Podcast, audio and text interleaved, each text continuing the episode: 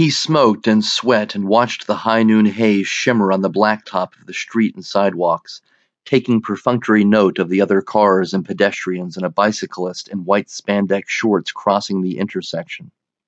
He looked at the clock on the dash. 1254. He looked back at the bicyclist, now veering right and beginning an easy cruise downhill via Iowa Street. He looked back at the clock. Still 1254. Every second was an eternity. He closed his eyes again, as he had back in the parking lot of his lawyer's office, and pictured the two items sitting under the blanket in the trunk of his car.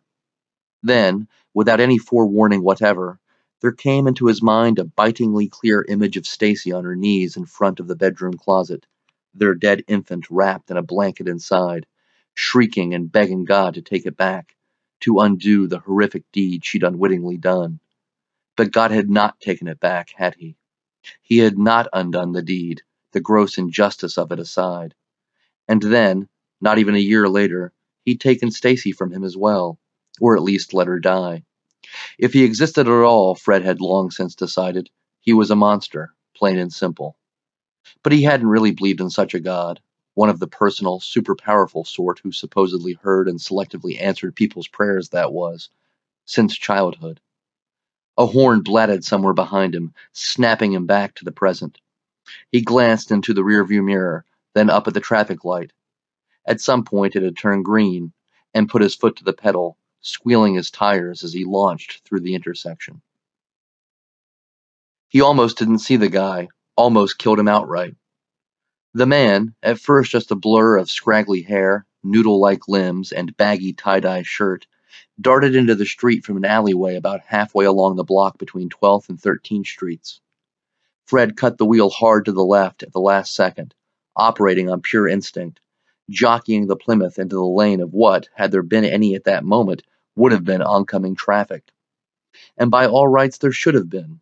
There, at that moment, with a parallel green light at the intersection of 13th and Prospect, there should have been lots of oncoming traffic.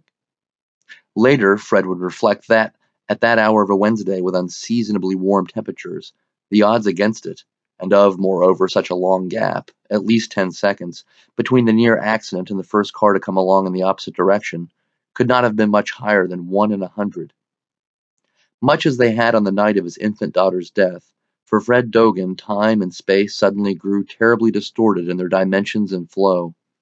At first everything, the screech of his tires as he slammed on his brakes and fishtailed in a ninety degree arc, the smell of the cigarette he dropped smoldering in the carpet of the footwell, the harshness of the sunlight in his eyes, half blinding him as he strained to get control of his car, seemed to happen in slow motion, in a vacuum of space much too small and confining, everything in it jarringly vivid, every detail standing out in stark, dizzying relief. And then, just as suddenly, it was all happening far too fast, in a chaotic, disorienting blur, no particular thing or thought clear enough to be perceived, save as a nebulous image or fragment of noise. One moment his senses were absurdly keen. The next, they seemed to fail him miserably, able to interpret stimuli only as they might in a dream.